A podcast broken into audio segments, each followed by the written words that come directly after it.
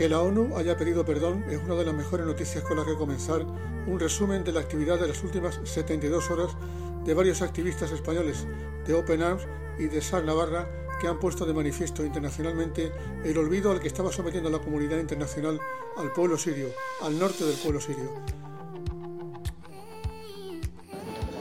Hola Pepe, pues la verdad es que es cierto que se necesita pasar por esas fronteras para meter la ayuda directamente, porque efectivamente no todo el mundo se va a fiar de entregar la, ayuda a, una parte opositora. ¿no?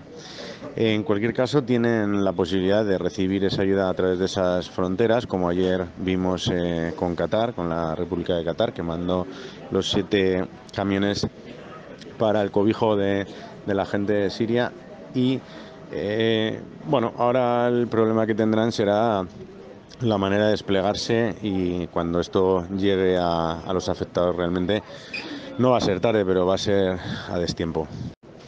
Sí, sí, claro que estamos orgullosos. El haber entrado a Siria no ha sido fácil y el poner sobre la mesa eh, que, gente está pasándolo mal, pues es prácticamente nuestro trabajo y nuestra obligación moral y laboral.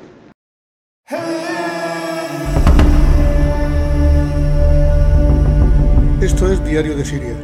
Hoy nuestros cooperantes han decidido volver a España para organizar los recursos y replantear todo lo que tienen que hacer en el norte de Siria después de lo que han visto y después sobre todo de los contactos que han establecido con distintas autoridades y también por supuesto con aquellos que van a hacer posible que los médicos cuenten con los recursos apropiados para ejercer su trabajo, uno de los temas más destacados. Hay quien ahora se ha dado cuenta, fíjense bien en el lenguaje, es muy importante de los grandes medios de comunicación, de que el terremoto ha afectado también a Siria. Las estadísticas ahora son dobles y hasta la ONU está sensibilizada con lo que está pasando al norte del país. Al final, ya lo verán, habrá intervención y habrá ayuda humanitaria.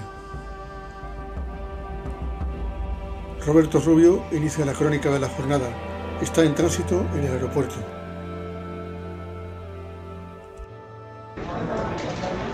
Hola Pepe. Eh, bueno, la jornada de hoy ha sido intensa. Hemos empezado a replegarnos porque tenemos ya datos suficientes y hemos canalizado bastantes contactos con las contrapartes y con el gobierno de Siria Libre. Eh, la verdad es que el repliegue ha sido muy muy cansado porque al final eh, tienes que pedir permisos, vas a la, a la frontera. Eh, hemos tenido un problema porque eh, el transporte ha tardado, entonces nos hemos pasado cinco minutos y ya no teníamos ventana de entrada. Nos hemos tenido que regresar, esperar hasta las 4 de la tarde. Y ayer la verdad es que estuvimos en una reunión importante y con el director de cooperación eh, para hablar un poco de cómo íbamos a hacer el sistema y cómo podríamos encajar nuestra ayuda desde España aquí y pues para pasar las fronteras, los requisitos, los elementos prohibidos, un poco esa parte que, nos interesa también para luego no tener errores. Y nada, pues llegamos muy tarde, nos hemos levantado muy pronto para poder llegar a la entrada de, de frontera y al final, bueno, Hemos salido a eso de las 5 de la tarde, hora local. Hemos conducido cerca de 300 kilómetros y nada, pues eh, ahora mismo estamos para intentar descansar un poco por los dos días que llevamos tan intensos y los anteriores, que claro, esto va desgastando.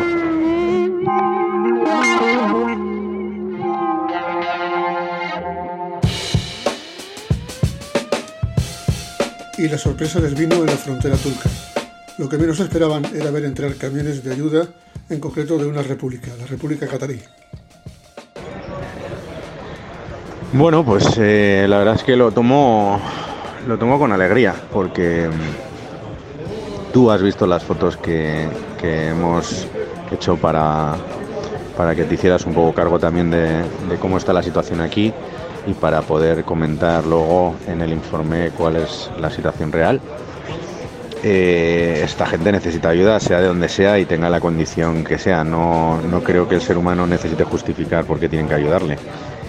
En cualquier caso, Eh, bueno, pues esperemos que empiecen a canalizar. De hecho, cuando hemos llegado al punto fronterizo, estaba entrando Qatar con ocho camiones cargados de cobijo eh, y algo de alimentación de emergencia. Y la verdad es que me ha parecido muy bien, o sea, contentos porque parece que ya la comunidad internacional empieza a darse cuenta. Eh, sabemos que es un tema muy complejo, que existen condiciones políticas y geopolíticas y, todo lo que puede pensar ¿no? una persona con, con, pues eso, con experiencia en esas cosas, y, pero al final son gente, son niños, son mujeres, son hombres, están en una situación completamente indefensa y, y necesitan que les ayudemos. No se sorprenden en absoluto de lo que les espera porque ya están curtidos en más de una batalla. Toca replanteárselo todo y toca diseñar el futuro, con mucho cuidado, con mucha precisión, porque hay muchas vidas en juego. Pues en el caso de las ONGs nuestras, que hemos tenido hoy una pequeña reunión, eh, replegamos para poder eh, comenzar el, futuro proyecto. Eh, vamos a tocar una segunda parte para, trabajar en Turquía, vamos a intentar gestionar ayuda humanitaria en barcos y en aviones y vamos a ver cuáles son los proyectos que, le gustan a, a, las dos entidades y a la gente que decide en las dos entidades, pues para hacer un poco lo que, de todo lo que hay que hacer, que es muchísimo, pues ver un poco a dónde podemos llegar nosotros, tanto Openas como, como SAR Navarra.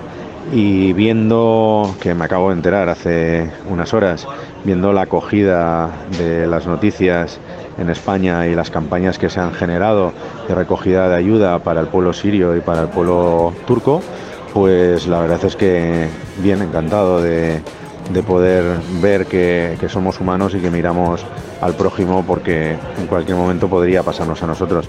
Entiendo que somos muy confiados y pensamos que eso no nos va a pasar a nosotros nunca, pero nunca se sabe y estas cosas están en, el mundo y, ocurren en el mundo. O sea que si pertenecemos a, a la Tierra, pues en cualquier momento podría pasarnos a nosotros. Y, y nos gustaría que nos ayudaran, está claro. Yo creo que esa es la parte más importante. Lo hacemos porque pensamos o empatizamos con la gente a la que vemos sin mirar allá su sexo, su religión o, su orientación política. Espero que, más adelante te pueda dar alguna noticia con los puntos más enfocados. pero bueno, hoy toca descansar y mañana deliberar y pensar. Un abrazo.